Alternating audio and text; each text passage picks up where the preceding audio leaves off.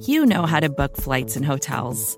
All you're missing is a tool to help you plan that unbelievable travel experience. That's why you need Viator. Book guided tours, excursions, and more in one place. There are over 300,000 travel experiences to choose from, so you can find something for everyone. And Viator offers free cancellation and 24 7 customer support for worry free travel. Download the Viator app now and use code Viator10 for 10% off your first booking in the app. Find travel experiences for you. Do more with Viator.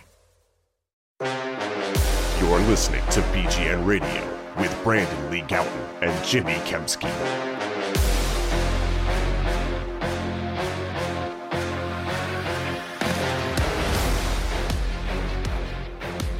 Yo, what's going on, everybody? This is BGN Radio, episode number 347, I think Brandon said before we started the podcast.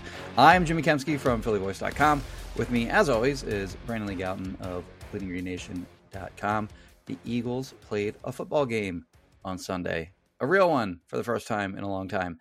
And they won, and they beat Bill Belichick on the road, and yet kind of unsatisfying. Uh, but before we get to all that, Brandon, where can I find the finest meat snacks in the land? Well, I don't know what you're talking about. I think everyone's thrilled after that win. Definitely no issues to talk about. But before we get into all of those things, obviously you want to go to righteousfelon.com and check out Righteous Felon Craft Jerky by using discount code BGN15. That's right. It's back to BGN15 for 15% off your order. The same meat snacks that the Philadelphia Eagles eat. It seems like they maybe didn't have enough going into week one. They could have used a little bit more of the proper fuel to really have a sharper performance. Maybe they'll have some more ahead of Thursday's game against the Minnesota Vikings. But uh, you can get in on the action once again. righteousfelon.com, discount code BGN15 for 15% off. Delicious, locally sourced meat snacks. I'm going to start on off. I'm going to start off on a positive note. Hmm. Okay, so what we'll do is we'll bat it back and forth. Uh, we'll you know kind of give our takeaways on the game, and the obvious player uh, of note on the positive side is Jalen Carter, mm-hmm. who was just ridiculous in that game. Was just be. I mean, he was playing mostly against. I guess David Andrews is like a um, you know a veteran center, but the two guards were sort of late replacements for Cole Strange, who's their starting left guard, and Mike Onwenu, who was their st- who the Patriots starting right guard. Both of those guys were out, uh, as was right tackle Riley Reiff. So they had a really makeshift offensive line heading into this game. Uh, it was Antonio Mafi, who was playing left guard, and Sidy Sow, who was playing right guard. Sidy Sow, I think, was a is a rookie fifth round pick. I want to say maybe fourth, fifth, I think though. And then Mafi, I believe, was a sixth round pick.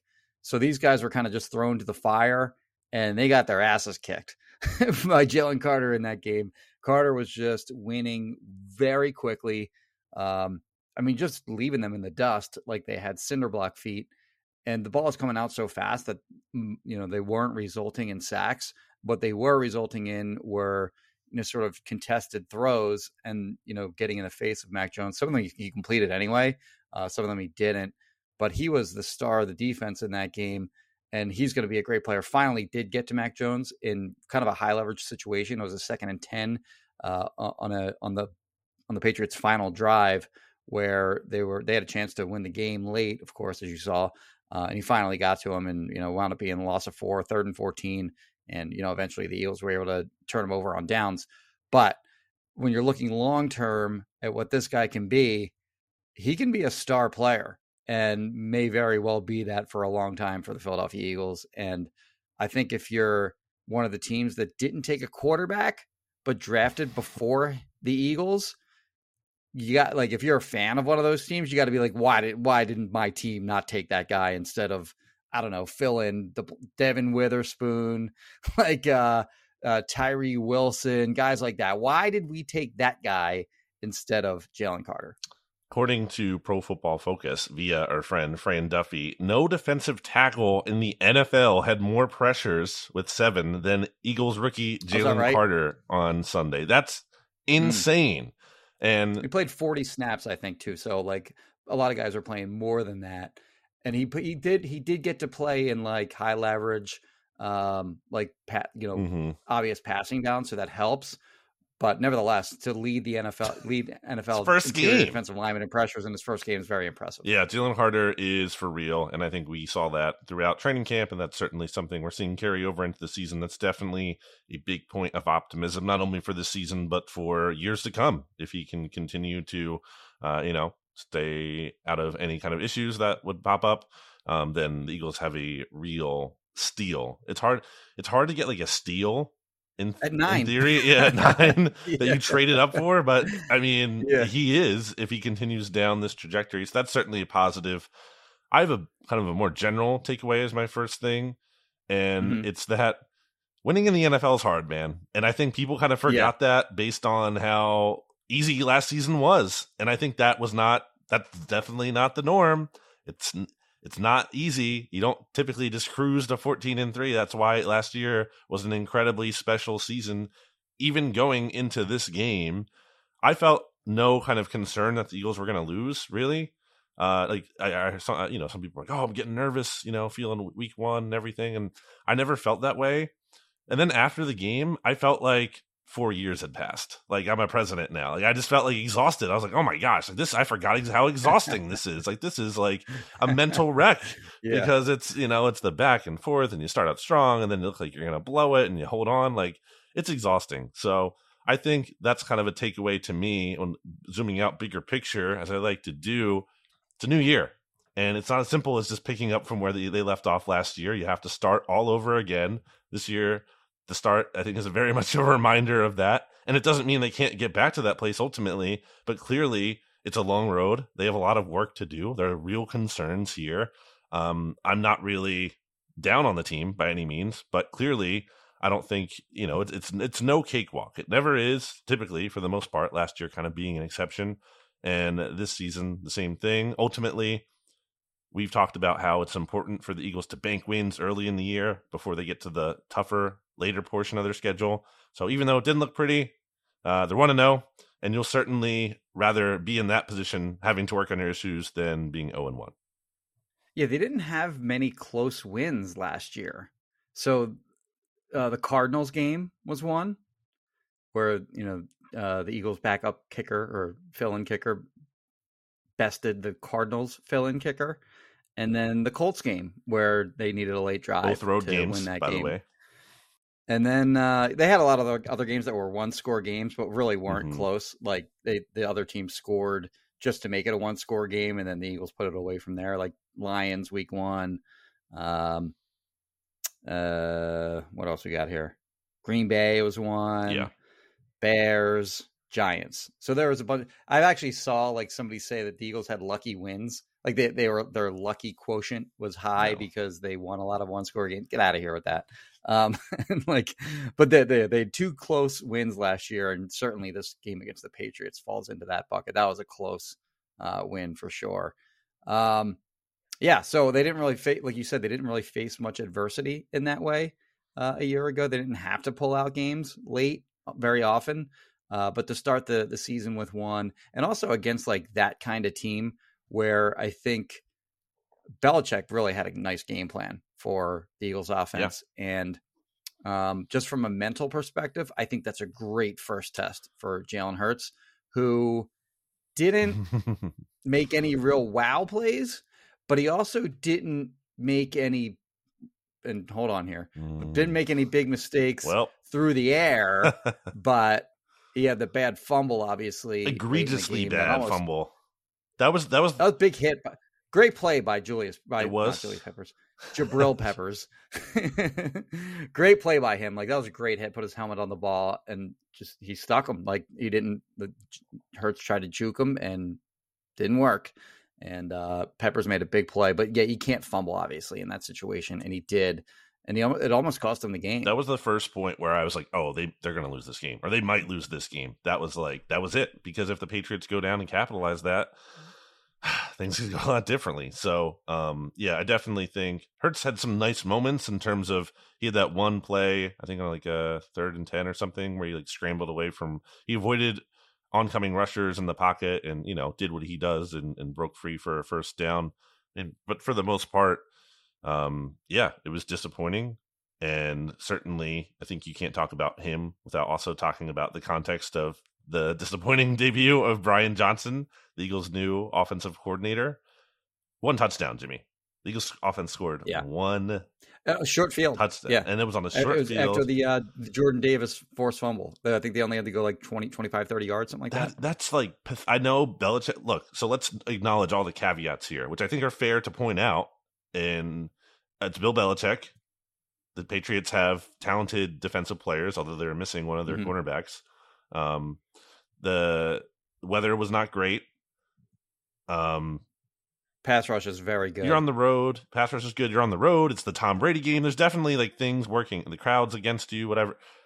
All, all that said, you can't have Dallas Goedert, who didn't even get a freaking catch and only saw one target, AJ Brown, DeVonta Smith, and Jalen Hurts, and a, uh, what's supposed to be a good offensive line. You can't have all of that and only scored one touchdown. That's just that's insane. It's it is yeah. It is so hard to believe that they could only muster six points. I'm not saying they need to drop a 40 burger, but really only one? Like that's just that's crazy to think.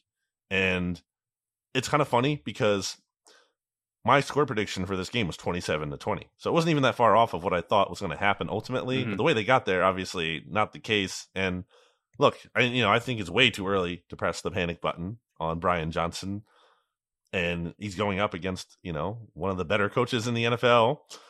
But man, uh, not a great de- debut. Yeah, not a run game wasn't there.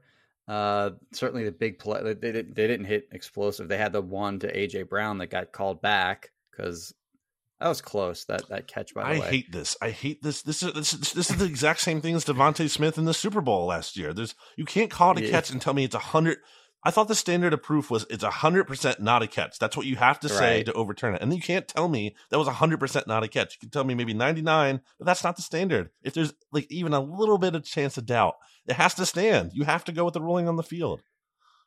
The old Wes Bowen thing was like he hated how they slowed down like the the review to like you know frame by frame to see if like there was any kind of bobble or not and it gets a little out of control with that. I I think that one was wasn't horrible on an overturn. I thought that wasn't as that that wasn't as bad an overturn as the DeVonta Smith one in the Super Bowl, but they do get a little out of control with slowing down those frames and like trying to find any sort of uh um you know Im- imperfection in the catch. So uh, I don't know, whatever. Um, he had a big drive uh, AJ Brown on that drive anyway. He had three catches for I think it was 46 on that. That was a crucial drive, and it wound up uh, you know ending in a field goal. But that was a drive that put him up by eight. I think at that point it was 22 to 16. I want to say 22, 22 to 14, and um, yeah, he came up clutch. I thought in that situation. But to your point, yeah, you can't like Kenny Gainwell, by the way, too. Not not, not Kenny Gainwell, DeAndre Swift, by the way. Like he got three touches. Dallas Goedert got one target. How's that possible? And like Kenny Gainwell Dude. got, I think, 18 touch, touches. He had four catches and 14 carries, I want to say. I, you can't tell me that he's more talented than DeAndre Swift. Uh, the Gainwell thing is so it's so perplexing to me. When in in his entire really even career has he ever been like going into the league? I thought the book on him was clearly okay, like a complimentary um, part of a running back rotation kind of guy. This is not a guy who profiles as a lead ball carrier, as a workhorse guy. That's right. never been the case. And, you know, looking at his usage in week one, and, you know, look, maybe this will change, but um, looking at his usage in week one, uh, I went through the snap count and, like, you know, uh, divide. I'm stalling here because I'm trying to look where. Okay, I had it. So t- he, Kenny Gainwell touched the ball on 28% of the Eagles' total offensive snaps. He logged 33 sorry 38.3 of their total touches all going all around to a team again a team that has DeVonta Smith, loaded, a loaded offense, yeah. And Kenny Gainwell was touching it yeah. more than a third of the whole collection of talent. And then he had 82% of just the running back touches. Like, what are we doing here? He was not so great in training camp that he has to be like the workhorse, the guy. That's that's crazy. I don't I'm not saying he he was bad, and he wasn't he didn't even have a bad game but he's just not that guy. He's not that guy, especially when you're in a situation that the Eagles were in, Kenny Gainwell looked good on the first drive. Great, that's cool. But then they have that stretch there where they have what four three straight, uh, yeah, four straight three and outs. Like I don't know, how about maybe give the ball to the explosive, can make something happen running back DeAndre Swift. You know, like maybe get him a touch in there at some point, not just and not a, just a catch too, but like actually a handoff. Which I don't yeah, give him the ball. Right. I don't even think they handed off the ball to him like till like the third quarter or something. Like, what are we doing Yeah. here?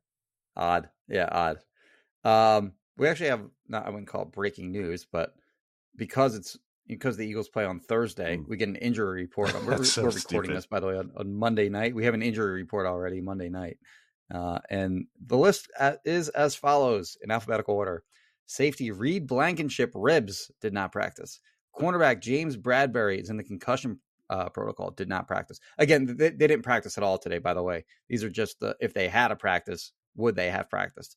So did not practice. Fletcher Cox ribs did not practice. Nakobe Dean, as we know, uh, or maybe you don't know, I don't know. He has a foot injury. He's going to be out uh, multiple weeks, quote Hmm. unquote, according to Ian Rapoport of NFL Network. Uh, probably, and then I think Schefter said later it's going to be about a month. So he could maybe go on IR. Um, we'll get to that. That's going to be a- another topic of mine, the linebacker situation. We'll come back to that. And then Kenny Gainwell, ribs, um, did not practice. So three guys with ribs in, injuries: Blankenship, Cox, Gainwell, Bradberry with a concussion, and Nakobe Dean with the foot. All important players there. so like that's not great. Uh, I'm curious to see how the Vikings came out of their game, which they lost by the way at home to the Buccaneers. Um, we'll get to that later in the week. But um, yeah, so they they got they suffered five injuries in that game uh, after head they they went into that game with literally nobody on the injury report. Uh, you know, in terms of like anyone with a, an official status, like questionable or anything like that. So uh, yeah, they they suddenly have a bunch of guys who are hurt here. Um, if Bradbury can't go on Thursday, not great because the Vikings, as you are aware, employ Justin Jefferson, and they also drafted Jordan Addison in the first round. He had a touchdown catch uh, week one. Fletcher Cox, I thought, by the way, had a good game. In, adi- in addition to honestly his most memorable like play I can think of in a long time. Couple plays there where he had the what the run stop on the third down for Yeah. no gain, and then he basically him and Haason Reddick combined to force Mac Jones into a throwaway and fourth down. and he, there's another play where he got held clearly and they didn't call it like he had just killed the guy and uh and it was just blatantly hell, and they, they, didn't- they didn't call that play that, that that'll bring me to the next point i guess too another positive one here we mentioned jalen carter but jordan davis played his ass off too in my opinion Mm. he had the forced fumble. He had his first sack of his career, shared it with uh, Josh Sweat. And, you know, we knew going into that game that the Patriots probably wanted to be run heavy, but they got behind and they had this, they ha- quote unquote had to throw. But then after they did throw for a while, they realized, oh, we can we can pick apart these guys in the short to intermediate parts of the field. They ran a lot of like bubble screens and they found uh, their tight ends over the middle quite a bit. Um, but the run game was not very effective. Uh, Rhamondre Stevenson and Ezekiel Elliott combined, I think, for Hmm. like, um, I forget how many carries, but they only had like 50 something yards, I want to say. So they were totally, Rhamondre Stevenson in particular did nothing. And like as a runner, he had a big play as, as a receiver. But uh, in the run game, you know, I thought Jordan Davis did a really good job, uh, you know, right in the middle of the defense there. If you want to be a Debbie Downer, you could say like, oh, um, like you know, players who have kind of not been like Fletcher Cox. It's been a while for him. Jordan Davis didn't have the best rookie season last year. Again, you brought up Jalen Carter looked Mhm. awesome. Milton had a good game too. Milton Williams, by the way. Milton, uh, again, the, the Patriots were starting backup guards Yeah. already inexperienced, Yeah. so that certainly fair. has to be yeah, factored in. Now, that being said, I still think, yeah, I'm still encouraged by all those things. Just adding that context. I will say, too, about Jordan Davis's forced fumble, that's not just like a one off play to me, too, in terms of like it doesn't mean anything bigger. I think that speaks to his athleticism. That's why you draft a guy who's so large and athletic, because in theory, he can like he can he can do something in crazy athletic and That was on a get out in space. yeah, it was on a screen and he chased Zeke down from behind and he just tackled him and forced the ball out. And I think even with Jordan Davis in his first career sack, which was the half sack split with Josh Sweat, he like I was rewatching that sack, and he's just so massive that he like reaches around the guard. Like he's not even fully uncovered by the guard there. He just like reaches around the guard and he can just get a hand on Mac Jones. So again, that speaks to like how large and athletic he is and how those things are valuable. So yeah, really like to see that from Jordan Davis. Um, definitely an encouraging sign. Let's stay on the injuries real quick because Nakobe Dean being out is potentially a problem because now you're potentially looking, a problem. now you're looking at starting uh, yeah, not potentially a problem is a problem because now you're looking at starting Zach Cunningham and Christian Ellis. And by the way, those are the only, only two awful linebackers they have on the 53 man roster now. Well, Nakobe Dean aside, of course. They have Nicholas Morrow on the practice squad.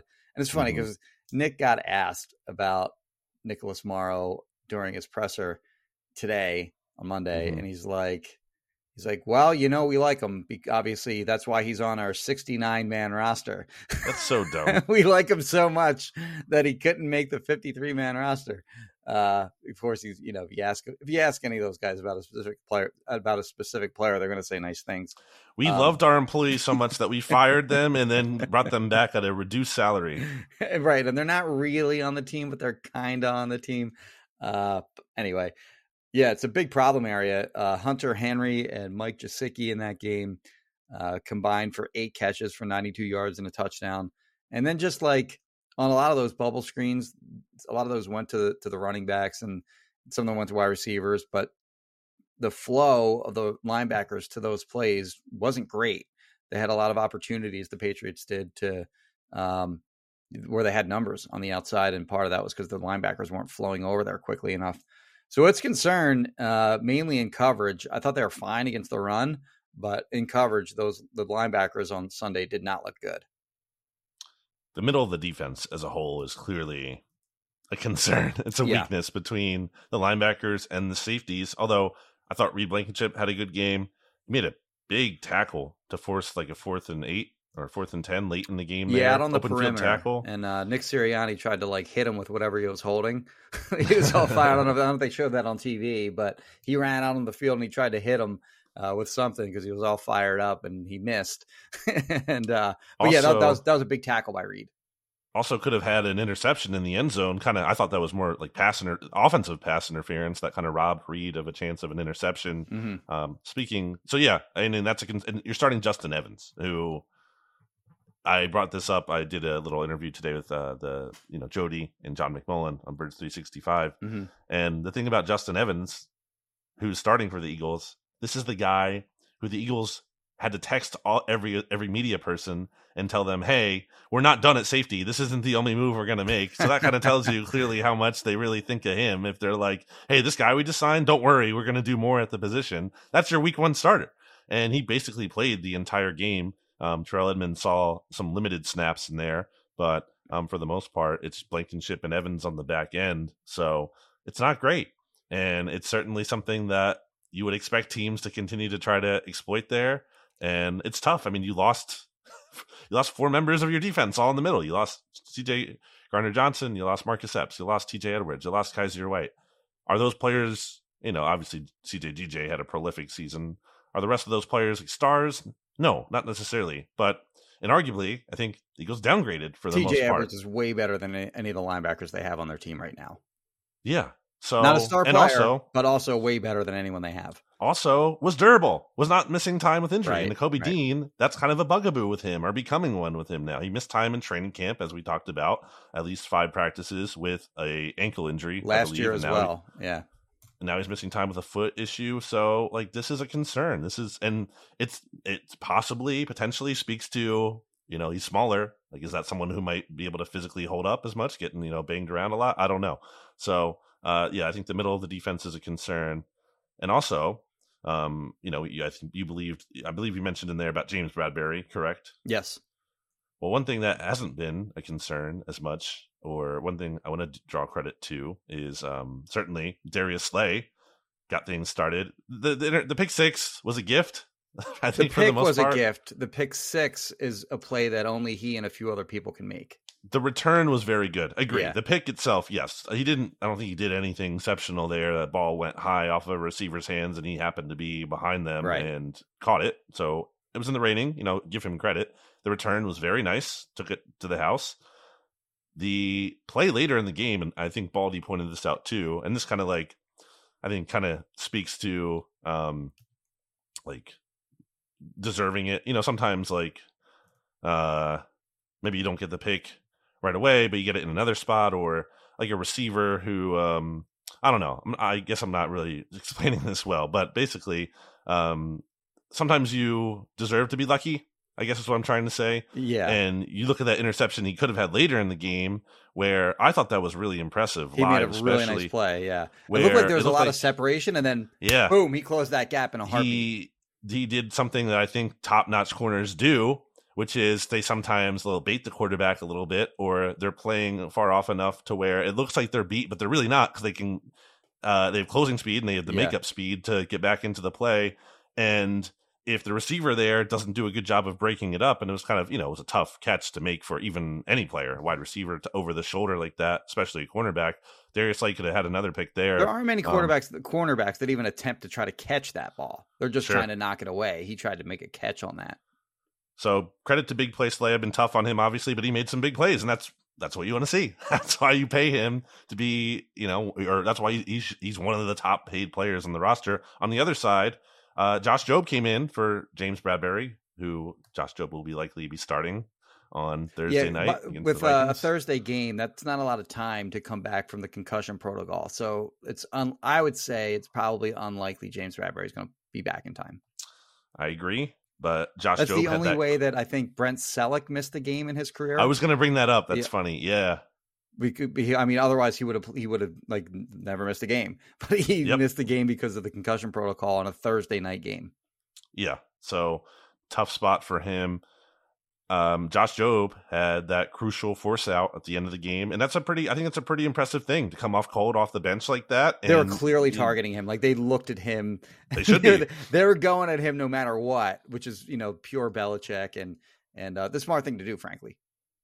And uh, certainly that guy, the receiver, Boutte on the on the the Boutte on the Patriots, the rookie receiver Yeah, who Kayshon uh, Boutte. Yeah, he's certainly not the best receiver at keeping both feet in. He had that issue earlier, which should Yeah. have been an easy first down after it was the first drive of the Patriots of the second half there, um, and he just couldn't stay in. But give Josh Jobe, I think, credit for coming off uh, the bench cold, and also he had a really good tackle on special teams as well. And I think Jobe had a really good summer, so um, he's no James Bradberry, I think, but going into this week two game, I have more confidence, or I have some level of confidence that he might be able to hold up, and hopefully, I'm not jinxing him. we'll see what he can do. And he's probably played against. Um, he's probably played against Justin Jefferson before from L, from Alabama, LSU. he's LSU. good Alabama, so he's probably played him before. I'd have to look that up. Um, but yeah, he's uh, they they kept him on the team as an undrafted rookie last year for a reason, and he played well in camp. So there's reason to believe that he can fill in and be okay. Let's take a break here, Jimmy. Uh, we will be back after Um, this. this With Kizik Hands Free Shoes, motion sounds something like this. Kizik helps you experience the magic of motion. With over 200 patents and easy on, easy off technology, you'll never have to touch your shoes again.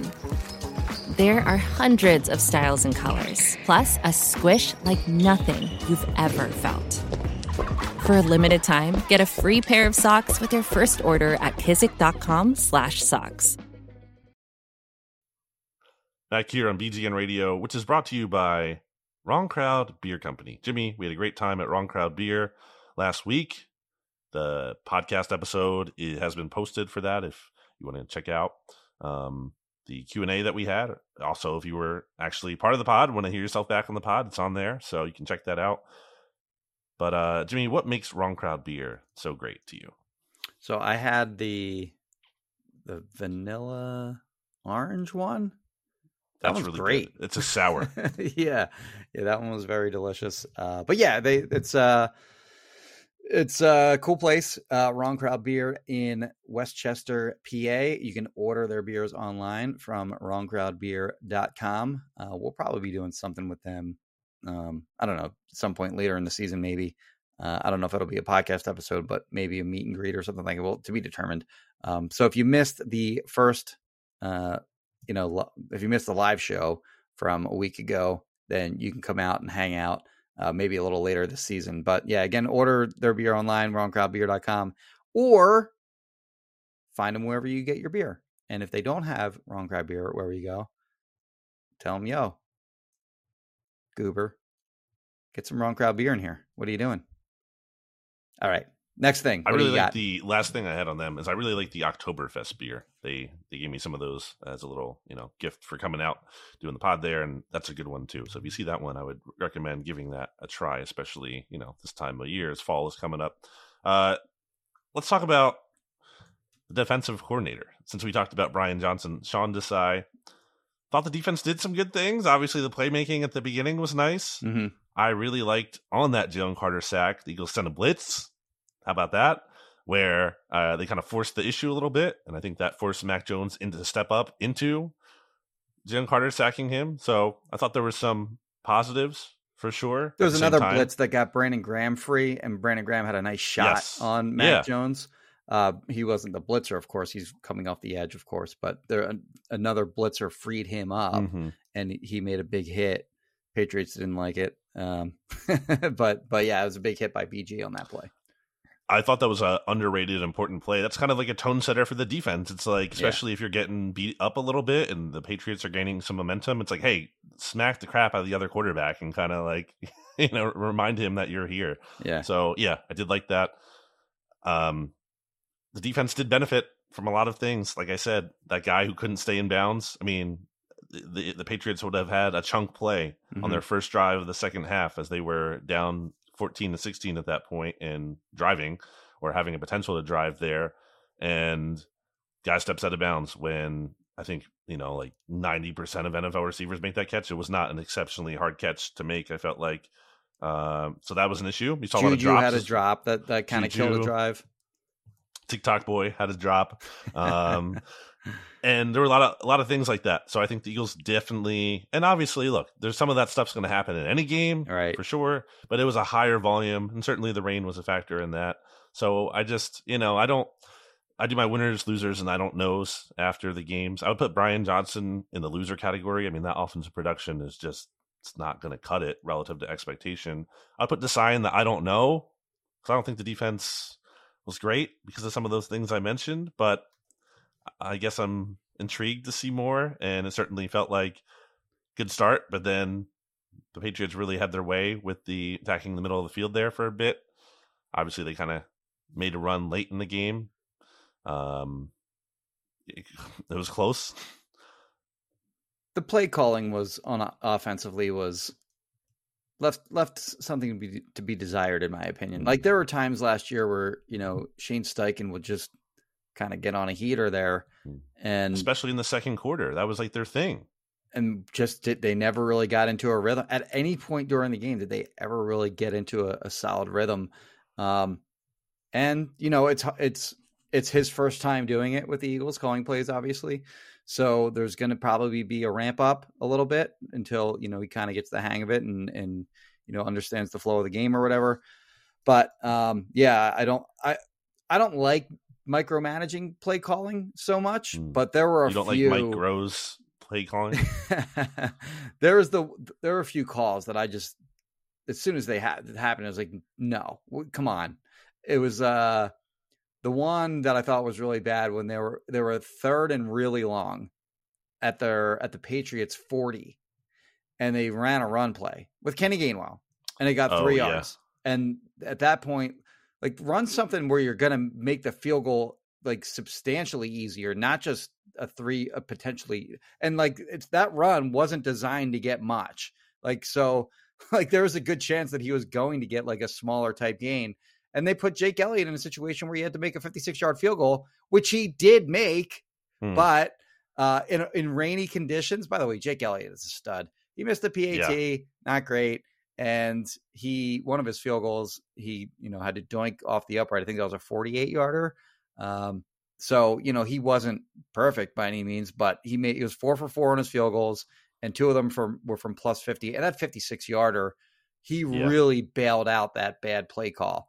Uh, I think it was third and 17, maybe It was something in that range. It was a long third down, and they called a they called a they called like they called a play that that they thought was going to get them into better field goal range. Mm-hmm. But even if you get like six or seven yards on that play, it's still a 50 yard field goal in rainy conditions. right. And you already saw him miss a PAT at that point. You saw him doink one off the upright. You can't like count on him to make that field goal in that situation. So I think he, they had to be a little more aggressive there. Yeah. Get like, you know, 10 to 15, even if you don't get the first down, maybe like 10 to 15 yards, or still maybe a little bit short. Maybe you do get the first down, but like, to to go out there and and you know, I mean, to run that play with Kenny Gainwell, don't like it. And then the other, this isn't on Brian Johnson. This is on Nick Sirianni, in my opinion. At the end of the first half, mm. 25 seconds. No, was it 25? Yeah. Yeah, it's 25 seconds left. And they're on their 25 after uh, a kickoff. They were content to just run basically a, a glorified kneel down. They ran like a, a nothing run play and they ran into the tunnel. Garbage. That is garbage. If we all remember the NFC Championship game where the Eagles had the ball, I think it was their, I think the situation was it was their own 20, 29 seconds. They ran mm-hmm. three plays, got 60 yards. Jake Elliott hit a 38 yard field goal, and they go into the half. And I mean, that's like a demoralizing. It's only a field yeah. goal. That's a demoralizing three points if you're the opponent there, where you just give up. And by the way, the, the Dolphins had a similar situation on Sunday where there was nine seconds left and they hit two big plays and then they kicked mm-hmm. a field goal. So like the other teams around the league were nine seconds, similar situation. The Eagles had 25 seconds. I think they had a timeout or two. I think they, I think they only had one timeout, but like for that to see them be the wuss non-aggressive team in that situation goes against everything that we've seen from the Nick Sirianni and Nick Sirianni and Doug Pederson eras. I agree with that energy. It was just wrong. It was cowardly. It made me question, like, do they want to win this game? Like, show me you want to win the game. I can't even tell if you're you're not actively like the energy you're giving me is not like, oh, we're definitely going out to win this game. It's like, no, we're gonna play it safe. Like, since when? Since when is that the attitude? Definitely didn't like those things as well. Weird, weird start to the season for Nick Sirianni, I would say. Um, going back to the Gainwell part of it, just in terms of calling a draw on some of those plays like, go, just go back to the talent thing. Why do you want? It's a third down, crucial third down. Who are you putting the ball in their hands? Kenny Gainwell. We're not throwing it to AJ Brown. We're not like again like that's that's why it's part of the Gainwell usage bothers me so much. It's just like it's opportunity cost. This is a touch that could be going to so much more of a talented player, and you're forcing it to him. Like I think DeVonta Smith and AJ Brown are quite capable of converting a long to go situation. And entering the halftime, Jimmy, Gainwell, D'Andre Swift, and Quez Watkins had the same amount of targets as AJ, DeVonta, and Goedert. Like that's just again, it's a failure. How? How is that happening? You can't do that. That is not a recipe for success at any point. Uh, you touched well on the Jake Elliott point there. Um, why don't we talk about the remaining Eagles coordinator who we didn't talk about? Well, hold on. To, to, to, piggyback real quick off of your uh, uh, Kenny Gainwell points. He he had 18 touches. Okay, AJ Brown, DeVonta Smith combined had 14. Mm-hmm. Goedert had none. Quez had two. So Kenny Gainwell had more touches than AJ Brown, DeVonta Smith, Quez Watkins, and Dallas Goedert combined. No. it's not. It's not. And he's a running back, so of course running backs are going to get more touches because they're just handoffs or whatever. But no, come on, come on, no. guys, what are you doing? Who is who likes this? Who out there is like opposing you know defensive how, coordinators like it? Right, good point. But you know how like, I feel like most players have stands, even like guys like Jalen Reagor and Ben Simmons had guys who you know go to the go to bat for them against all odds who's out there like Kenny Gainwell does deserve all. No one's saying that. No one is. You know, there's no even no one's out there being like Kenny Gainwell should get all the touches. No one is saying that. And he's Who is fine. This for? Like, we're not. I don't want to sound like we're bashing Kenny Gainwell here, but you just have so many better options in the offense. Uh, going back to the Michael Clay of it all, who again Michael Clay got a raise and extension after last season with all the issues that Eagles special teams unit had. In this game, it's kind of a mixed bag. I mean, he had the nice. Oh, so there's Jake Elliott, but I'm not giving Michael Clay credit for that. Like yeah, Jake, no, Elliott clearly established himself as a good kicker, and also that Tyler Brown guy the Eagles have on staff. He's kind of like their kicking coach. He's he's he's more involved in that part than Michael Clay is. Michael Clay, like a former NFL linebacker, like he's what does he know about like kicking? Like, well, no, he's even said that before. Like he's gotten kicking yeah, questions, and not, like, yeah, I don't know. Not, like, not, that's not his thing. so I mean, I'm not including that in there. I think some people do because it's literally a special teams play, but that's a different thing. We're talking about like coverage units and everything. Um, Eagles allowed a 43 kick off return. Not great. Um, there were issues with timeouts being taken. And I think there was an instance where both like yeah. Blankenship and Sua Opeta separately were like they weren't in at the right time or they right. Eagles had to burn timeouts with this. Like that has to fall on Michael Clay at some level. Like I've heard the excuses. You've brought this up in the past, especially as it was related to Dave Fipp back in the day. And I know Bo Wulf brings this up a lot. Like the Eagles don't vest a lot in special teams, so people right. should have low expectations. And I get that to an extent, but it's really hard for me to believe that Michael Clay is like doing as much as he can with what he has. And when you're having these mistakes like they are, and when I think the unit could still be better than it's performing, like that's kind of that's kind of hard for me to buy that he's doing the absolute most he can with what little he has to work with there were some positive special teams plays, like I mentioned, the Sydney Brown big hit on Marcus Jones, who's mm-hmm. like the NFL's arguably best punt returner. Too. Josh Jobe had one, as I mentioned earlier. So that was nice to see. Arryn Siposs had a good day. Okay, so I want to talk about that. the question, but like, it's not like, oh, Arryn Siposs is great, and now all concerns yeah, I mean, are alleviated. absolutely, still sign a new punter. Well, yeah, but... like, how, the, the the issue was never that he can't have a good game or he can't look good or decent in the regular season as much as you would be insane to go into a playoff game trusting him. Right. You and would be insane. The, to be clear, he looked good on the Arryn Siposs scale. Like he looked great on the Arryn Siposs scale, but he well, was, he also he made was, a mistake too, right? To made, some extent, he, he, he looked normal. He looked like a normal punter on Sunday, is what I'll say but also because he kind of held onto the ball there in fear of it being blocked at that one point, they got that penalty for the like the oh, illegal uh, punt. Right, right. Which I think ended up costing them like ten yards of field position. I looked on that uh, when you look at where those balls were returned to. So it wasn't like an A plus day for him. And yeah, you mentioned on the Arryn Siposs scale. So I don't know, man. Kind of just a sloppy game all around. Um, Nick Sirianni talked about how not certainly doing this, but potentially altering their preseason plan for next year. I don't think they need to do that in a major way. Um, I mentioned Jody earlier. He actually brought up a good point that I kind of forgot about. Steelers played their starters a lot in the preseason. They there was a lot of hype about the Steelers yeah, because of that. they had like kicked. I think they had five starting drives and they scored touchdowns on all five drives in the preseason. Kenny Pickett looked really good. Didn't translate to week one when they got smashed at home by the 49ers. So I still not putting the most stock in the preseason. I do think it's fair to say they should play more than none at all. And I do think things got a little weird in this preseason because originally the Eagles were scheduled to play the Ravens, I believe, on Friday night. And then that game got pushed back to Saturday for some reason. And then the Eagles had joint training camp practices uh, on the Monday and Tuesday that next week, leading up to their Thursday game. And I think they didn't play the starters in part because they wanted, you know, to have them fully fresh for the joint practices. So I think the scheduling kind of got weird and kind of got away from him. I think they will play them. They would have played them if it was a more normal situation.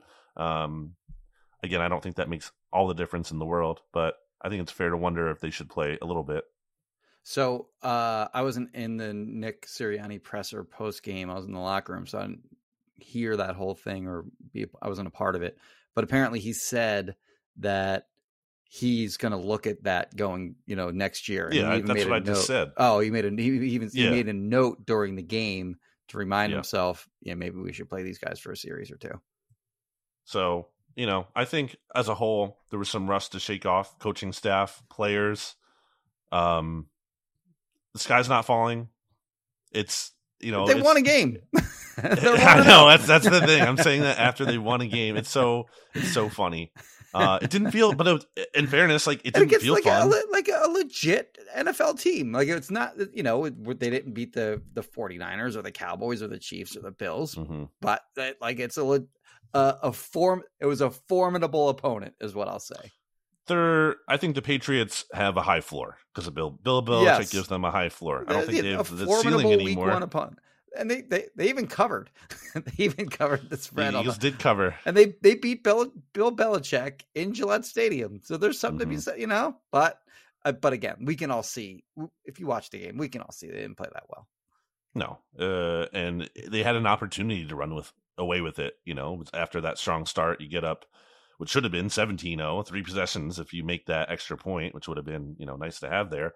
And you know, there's a world where they just run away with it at that point. They didn't, um, and it's it's it's a weird thing to say. Uh, you can make the case that it's not good that they are on a short week going to the Vikings game because maybe they need some time to really look this over and the mistakes and, and clean things up and have you know the practice time to do that.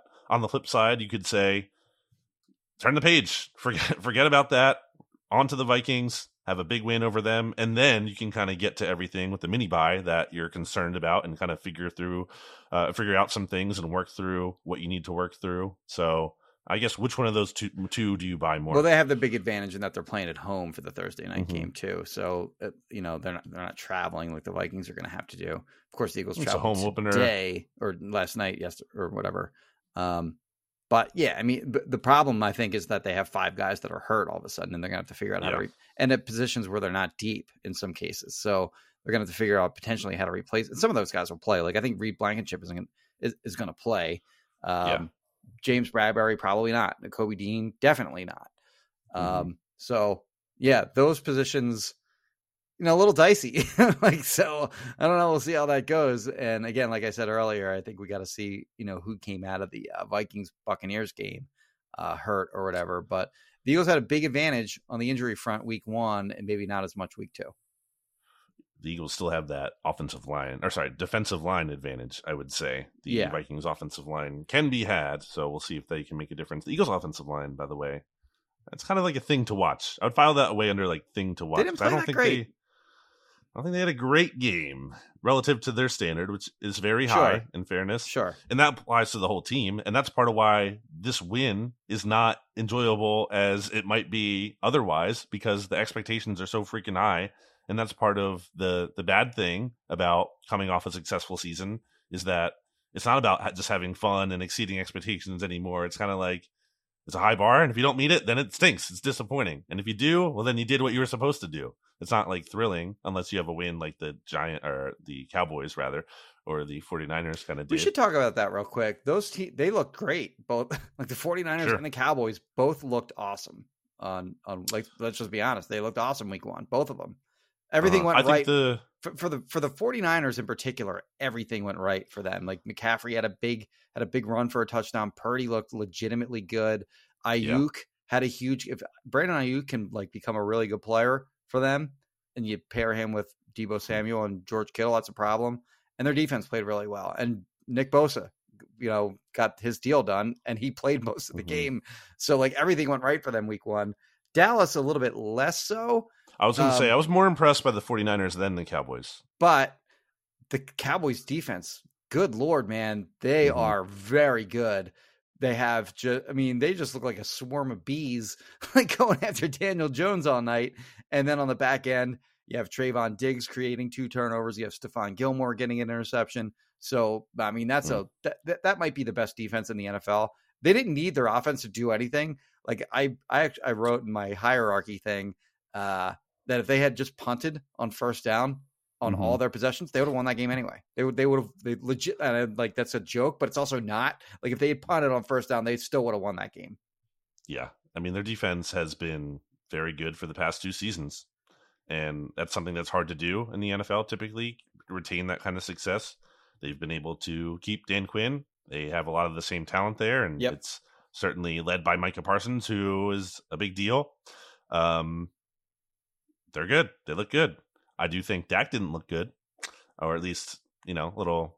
He was not sharp. He didn't need to be because of how good the defense was. But I think I'm also kind of still monitoring that coming off a season where Yeah. he did not It's fair. play. He had his worst season. So I mean, he was 13 and 24 for a 143, uh, 6.0 average, and a 72 passer rating. Again, Cowboys were certainly being conservative to some extent, Right. But I also saw him miss some throws. I saw a lot of high throws when he had clean pockets to work with. That was a really rainy game too. Uh, so, So, you yeah. got to forgive that to some degree as well. But again, it might not matter if he doesn't look that great. If the defense is going to be lights Yes. out. So Yeah. um, yeah, certainly those teams look good, but it's week one. It's an incredibly long season. There's going to be injuries. There's going to be guys figuring it out, not figuring it out, whatever. So much can change. Uh, I Brian Brewer. Eagles- I don't know if you you know him. You know him from uh, Twitter. He had a good. He he listed some like week one outcomes in 2022. Like remember the Cowboys game week one last Yep. year against the Buccaneers, where like I Dak do. got hurt and they couldn't do anything, like Yep. nothing on offense. Just looked like a like they look like a bottom five team in that first game. So you know you don't want to. This is of course like everyone's going to overreact to what happens on week one. Uh, Mhm. But you know, it's uh, it's only one. It's only one game for every team in the league. Also, yeah, I mean, look at how many teams have it worse than the Eagles in terms of the Vikings. I'm sure Vikings fans are feeling pretty awful right now heading into Thursday night, probably thinking Right. we're going to be 0 2. We're playing the Eagles next. right? We just we can't even beat freaking Baker Mayfield. Right at Uh, home. I'm, yeah, at home. As as they were five point favorites in that game. Kirk Cousins uh, was 33 of 44 for like 347 yards, a couple touchdowns, a pick, and they lost. And they only scored 17 points, which is basically Kirk Cousins' career in a nutshell. But like, but it's like you, you watch that as a Vikings fan, you go, yeah, okay, that game looked really familiar. mm-hmm. And what else might look familiar is if he doesn't play well in prime time, like he typically is not known for doing against the Eagles on Yeah. Thursday. So we'll see if that continues. Also, the Bengals. The Bengals are like, you know, a lot of a, a very popular Super Bowl pick Sure. out there. Sh- That's who Sheil Kapadia, who I, you know, every, I think all of us have the we utmost respect, respect for. Kapadia. Yeah. Like that's their he's their Super Bowl. Like so, I mean, like, and imagine being them and basically doing nothing against the Browns, who, by the way, Jim Schwartz, really good defensive coordinator. Just Yep. in case you forgot. Um, so certainly, yes, there are there's perspective to be had, and it's even it's funny that I do. I feel like I have to like qualify it. I don't. If you talk about like panic level with the Eagles scale one to ten after that game, I'm like a. If ten is the most, I'm like two and a half. Like I Yeah, was I'm probably pretty a low, one too. coming Yeah. into the season. I'm like slightly more concerned for sure. Uh, I don't know how you could not be and acknowledge there's real issues, but I think people lose perspective on every team has issues. I say this all the time. Like there's no perfect there are very few perfect rosters out there. Every and there's people or there's teams with holes at much more important positions than linebacker and safety. They have holes at quarterback or offensive line or wide receiver, like or tight end. Like the, the Eagles, I think ultimately can be fine. You, you beat the Vikings this week. Everyone will forget. You have a nice win over the Vikings. Everyone forgets about week one, and you're going into the mini bye, and you're like, "Hey, we have a chance to go three and zero with the Bucks coming up." Right. So uh, win this week, and I think you can kind of put that behind you. Uh, it does. It does remind me a little bit of the Colts game last year. I think it was like a, it could be. It could prove to be this kind of weird one-off game, and you kind of just you flush it, you move on, you build on it, and then you turn the page. I think we all can agree you don't want to be a Giants fan today. Exactly. Yeah. Man. Like, like you go off season excited coming off like first playoff appearance in like five or six years or whatever Playoff win. and then you lose you lose 40 to nothing in a game that like was probably even worse than the score would indicate like you, 40 Against to nothing big- against a big division rival, against a team that you're now, I think, eleven or or twelve eh, or one in twelve in your last thirteen games against. Like, you don't, there's no hope. That was part of why making our picks. I'm like, you can't possibly give the Giants the benefit of the doubt. The Cowboys were my lock of the week. Like, why would this, this franchise has proven they cannot beat the other franchise ever? I was All right. listening to um, uh, the, the Giants radio call of that on my way back to my hotel from uh, Gillette Stadium last night, and their play-by-play guy, I think it's Bob Papa, and I think their color analyst is um, Banks, Carl Banks, I think.